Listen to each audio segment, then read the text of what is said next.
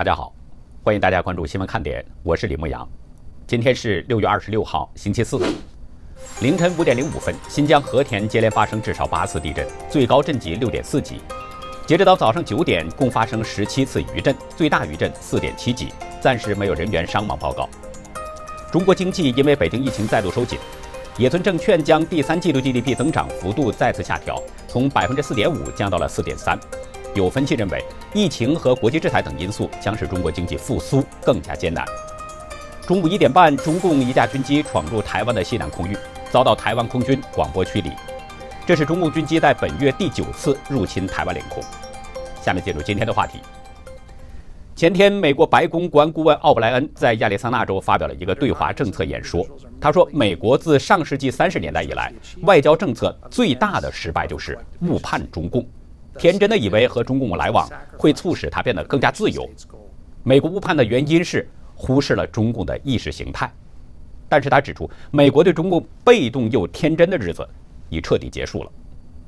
有一点必须指出，奥布莱恩特别强调，美国对中国人民充满深深敬意和钦佩。美国与中华民族有着悠久的友谊，但中国共产党不等于中国，不等于中国人民。迄今为止，这是美国方面最强硬也是最全面的一次对华政策演讲。很多人都有同样的感觉：美国真的醒了。其实，从川普就任美国总统之后，美中关系就在一天天变化着。如今正领军国际抗击中共。就在最近两天，仅美国就有九连击。第一击是参议院通过《香港问责法》。昨天中午，由民主党参议员范霍伦发起的《香港问责法》在参议院全票通过。这项法案原称是《香港自治法》。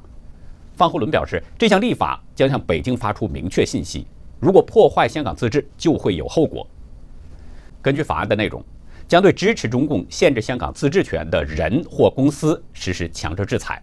如果有银行与违反香港自治的人士做生意，将被限制与美国银行合作，被限制美元交易。毫无疑问，这是对北京强推港版国安法有力的反击。虽然还要经过众议院审议，并且由总统签署才会生效，但从目前美国政界表现出来的态度，即使有阻力，也不可能不大。就是说，立法的可能性相当大。第二击是美欧对话机制成立。昨天，国务卿蓬佩奥在布鲁塞尔论坛上讲话表示。美国接受欧盟建议，成立美欧有关中国问题的对话机制。他表示，尽管美欧在意识到中共这个威权政权的崛起以及对自由社会的影响等问题上都很缓慢，但中共政权所采取的一系列行动使美国与欧洲都觉醒过来了。中共政权对中共病毒的隐瞒加速了人们的觉醒。他说：“为了维护我们的自由社会繁荣和未来，我们必须共同努力，继续大西洋两岸的这种觉醒，以应对中共的挑战。”蓬佩奥指出，自由与威权之间是没有妥协的。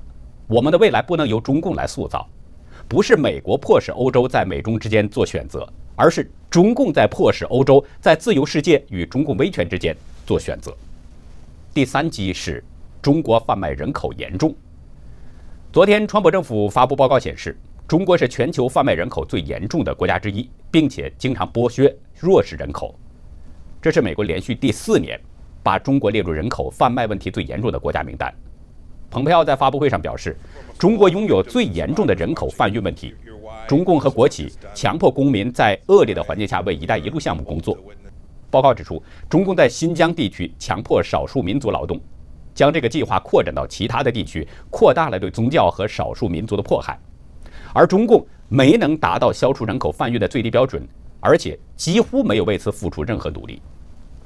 美国人口贩运受害者保护法发起人、资深众议员史密斯表示，必须追查起诉人口贩运者，让他们接受司法审判。第四击是中共以反恐为名继续实行压迫政策。前天，国务院发布的去年反恐形势国别报告，其中批评中共继续以反恐名义打压和监控维族等少数族裔和异议人士。报告在中国部分指出。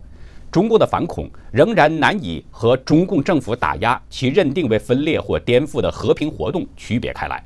中国的反恐目标仍然是针对所谓的东突厥斯坦伊斯兰运动的维吾尔极端分子，尽管缺乏证据显示叫做这个名字的组织仍在活动。报告说，中共利用反恐为借口，从2017年4月以来，在新疆关押了一百多万少数族裔，并制定新法对新疆加强控制。同时，中共在香港的发言人错误地将抗议者的行为描述为恐怖主义苗头。报告指出，中共试图将自身展现为反恐全球领袖，实际是利用这个平台继续实行他的压迫政策。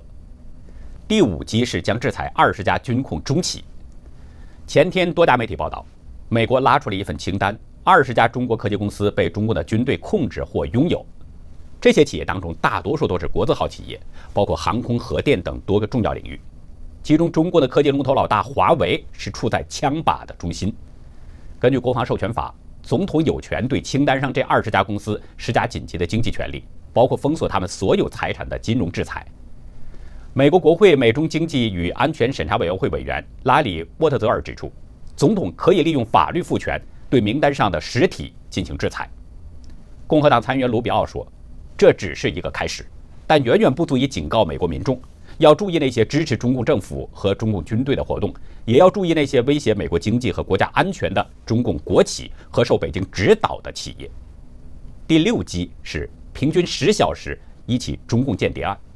前天，联邦调查局局长克里斯托弗·雷在福克斯新闻表示，中共对美国构成了极为严重的国家安全威胁。他表示，美国正在动用大量的资源，正在调查两千多起与中共政府有联系的案件。目前平均每十个小时就启动一项调查。雷指出，这大约与十年前相比，中共经济间谍案的数量增长了十三倍。同一天，华盛顿观察家引述 FBI 的消息报道，中共驻华盛顿大使和驻纽约外交官暗中协助在美国招募科学家到中国。中共驻美大使现在是崔天凯。FBI 的消息，那就意味着崔天凯已经进入到了 FBI 的调查范围，并且很可能掌握了一些线索。第七集是一家中国香港公司被制裁。美国国务院官网昨天报告，对向伊朗提供重要金属物资的中国香港公司实施制裁，同时被制裁的还有另外的八个与伊朗金属工业相关的经济实体。公告中表示。伊朗政权利用它的金属出口获得收入，为外国恐怖组织伊斯兰革命卫队以及其他的邪恶活动提供资金。根据伊朗自由和反扩散法案，将对总部位于中国大陆和香港的环球工业工程供应有限公司进行制裁。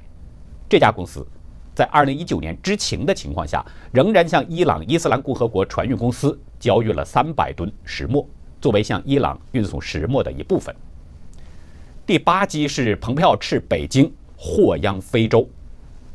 前天，蓬佩奥发出声明，批评中共隐瞒疫情及病毒源头，使非洲陷入危机。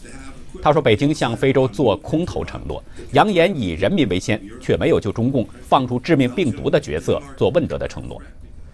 在疫情隐瞒真相的时候，并不是以生命为先。他指出，空头支票和误导的宣传无助我们追寻真相。他强调。在提高透明度和击退疫情祸害方面，美国仍然是非洲最坚定的伙伴。这是美国最新一次就疫情问题对中共进行抨击，直指中共放出病毒，使包括非洲在内的全世界都遭受病毒肆虐。截止到今天上午八点，全球感染中共病毒的总人数已经高达九百七十一万四千八百多人，突破千万大关可能就在下周会出现，但目前还看不到病毒消退迹象。二十三号。美国参议院就外国主权豁免法举行听证，一致认为要追责中共。第九集，美日南海军演反制中共。前天，美国空军参谋长小查尔斯·布朗在电话会议上表示，中共近期在南海的动作频频，与区域所有的国家对立，违反国际规则，也影响美国及所有国家基于国际法所享有的航行自由。布朗表示，美国针对中共的举动采取了一系列的反制行动，而且。六月动作特别多。二十三号，美国太平洋舰队司令部表示，美军近岸战舰吉夫兹号与日本海上自卫队训练舰鹿岛号、岛雪号当天在南海联合军演。六月初，美国还在西太平洋部署了三艘航母战斗群。美国智库国际评估与战略中心资深研究员费雪里对自由亚洲表示，美国在区域的军力展示就是在给中共释放明确信号。他说，这不是一个空头的威胁。中共若在南海有所行动，那么美国、日本、越南或者是印度军方势必有所反制，进行有力的回击。会不会击落哪一国的军机，我们不知道。美国非营利组织海军分析中心首席研究员考夫曼他表示，中共应该认清大局，南海并不稳定也不平静。中共如果以为现在的局势可以让他们称心如意、为所欲为，那就又可能是误判情势。我们再回到奥布莱恩的这个演讲，他是借着对二十多名企业高管对话的这样的场合发表对华政策演说，批评中共在中国的集权主义以及对全世界输出意识形态的扩张。有理由相信，他的演讲就是川普政府的表态。他说，未来几周，包括蓬佩奥。司法部长巴尔，还有 FBI 局长克里斯托弗雷在内，还有不少高阶官员要针对中共发表公开讲话。他指出，美国这一系列对付中共的措施只是刚开始，目的是修正过去四十年单边的不公平关系，因为这些错误已经严重影响了美国的经济和政治安全。就像川普政府对中共不公平贸易加征关税一样，更多制裁措施将要出台。在美国的带领下。整个世界都在跟着动。昨天，加拿大国安情报委员会最新的报告指出，中共多年来对加拿大渗透和影响，严重威胁国家的根本体制。前天，加拿大总理特鲁多拒绝了用孟晚舟交换两名加拿大公民的提议。二十三号，十三名联邦议员致信特鲁多，要求制裁迫害人权的中共高官。同一天。英国政府点名多家中共媒体，逐一的驳斥中共关于香港的各种谣言。六月十九号，中国的非洲兄弟肯尼亚上诉法院最终裁定，中共搞的一带一路蒙古铁路项目合约违法。六月十二号，比利时联邦参议院通过了七一六二号决议，批准了一项谴责中共活摘人体器官的行为。整个世界围剿中共，已经呈现出风起云涌的态势，大戏正在一幕幕的展开。让我们拭目以待。说到世界围剿中共，想起了很多观众的留言，都表示说呢，现在世界围剿中共已经说了好久了，都有些等不及了。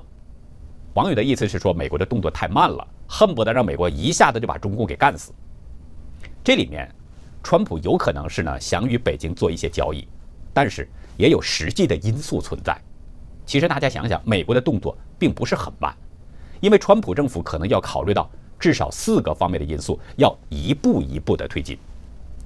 首先就是美国国内的立场情绪，美国的反共立场是从川普就任美国总统之后才有的。以前美国政府，包括克林顿、奥巴马等等，他们都是亲共的政策，说是与中共进行对话，实际是看中了中共的利益诱惑，暗中和中共勾兑。一个国家的立场转变，它要有一个时间过程，不像一个人一样说转身马上就转身。在过去的几十年，美国都跟中共是眉来眼去，很多人都对中共的认识呢，是被往届美国政府和政界官员带动，形成了亲共的观念。如果川普一上来就采取极为强硬的政策，可能美国国内的很多人会接受不了。我们知道，川普一直说美国优先，美国人民利益优先，所以川普一定要考虑到美国国内的情绪，必须是反共的情绪成为主流之后，得到两党的一致支持，否则容易后院起火。那现在我们就已经看到了，美国朝野都是反共的声浪，两党在反共的立场上少有的团结。像那些著名的亲共派，比如基辛格等等，基本上听不到他们再有什么亲共的言论了。那这个时候，美国反制中国的动作就会越来越多，越来越频，而且不是单个方面，是在全方位的反制中共。其次呢，就是川普可能是一位比较慈祥的老人。大家还记得金正恩上台后不久。频繁的试射飞弹，研发核武器。当时的美韩联合军演给朝鲜的压力不小。按照美国的实力呢，可以像击毙巴格达迪那样干掉金正恩，这并不是什么难事儿。但是川普并没有那么做，而是采取了邀约金正恩谈判的方式，和平解决半岛危机。川普当时说过这么一句话：“如果我坐在台上与金委员长会面，可以救下三千万条人命，或者更多。”那么我很愿意坐在台上。川普不愿意伤及无辜，宁可屈尊和金正恩面对面谈判，因为对这样一个心狠手辣的主，万一失手，他就有可能按动核按钮，使朝鲜几千万人成为牺牲品。那对中共也是一样。凭美国的实力，无论是军事还是科技，美国可以打赢中共，但是这可能会伤及大量的中国百姓。川普很可能不愿意这么做。我们今天节目开头就已经提到了嘛，美国国安顾问奥布莱恩特别强调了这么一点，说美国对中国人民充满深深敬意和钦佩，美国与中华民族有着悠久的友谊，但中国共产党不等于中国，不等于中国人民。第三，就是国际社会的这个气候。中国有句话，秦桧还有两个相好的呢。在这个世界上，有很多国家看重中国的这个巨大市场，不愿意得罪中共。比如美国的传统盟友欧盟，以前就因为跟中共的这个贸易往来，对中共是唯唯诺诺。直到现在，欧盟的态度才算有所改观，跟美国的立场趋于一致。大家想想，中共在世界上大撒币。收买了不少的小国，万一美国对中共采取武力，那些被中共收买的小国有没有可能站在中共的一边呢？如果是这样，有可能会出现第三次世界大战。前面说了，川普不希望伤及无辜，所以他可能要尽量的避免出现这样的局面，就是说要反制中共，必须得有国际社会的支持。那现在我们看到，国际社会已经形成了反共的大趋势，大气候已经形成了。美国真正的再一次成为了国际社会的领头羊，反共是一呼百应。第四点呢，也是很重要的一点，我们之前就说过了，要想真正的推翻中共政权，还是得中国人民自己。外部因素只是一个推动力量，但决定的因素还是中国人民。大家还记得美国副国安顾问伯明在五月四号当天演讲吗？他当时抛出了一个引人深省的问题。民主愿望还会等到下一个世纪吗？世界将等待中国人民最终提供的答案。作为美国政府高官，伯明不可能把话说得像白开水一样。民主会不会等到下个世纪？关键要看中国人民，这才是本质的问题。有句话：“树根不动，树梢白摇”，就是说国际社会都在围剿中共，推动倒共的浪潮。但是如果中国内部没有变化，还是不行。朝鲜就是一个例子，但是现在我们已经看到了，中共的内斗已经趋于白热化、台面化，民间反共的声浪也是越来越高。尤其是这次中共病毒疫情，使整个百姓反共的行动越来越多。那现在来看，倒共灭共已经完全具备了天时地利人和。这样的情况下，中共还不解体吗？大家看现在美国的举动，这是在干什么呢？他做的其实就是在推翻中共、打倒共产党的事儿。不是有那么句话吗？叫“宁做过头事，不说过头话”。美国没有喊出打倒共产党，但实际做的就是这么回事儿，这就是天意。所以说，大戏正在一幕幕的拉开，让我们拭目以待。那好，以上就是今天节目的内容。如果您喜欢新闻看点，请别忘记点赞、订阅。欢迎周一到周六每天都来准时收看我们的新节目。也请您把新闻看点推荐给您周围更多的朋友。这两天呢，很多人都在议论这么一种现象，就是高考之后被人冒名顶替上大学。在会员区，我们也来谈谈这个内容。欢迎大家加入我们的会员，去看更多的分析。好的，感谢您的收看，再会。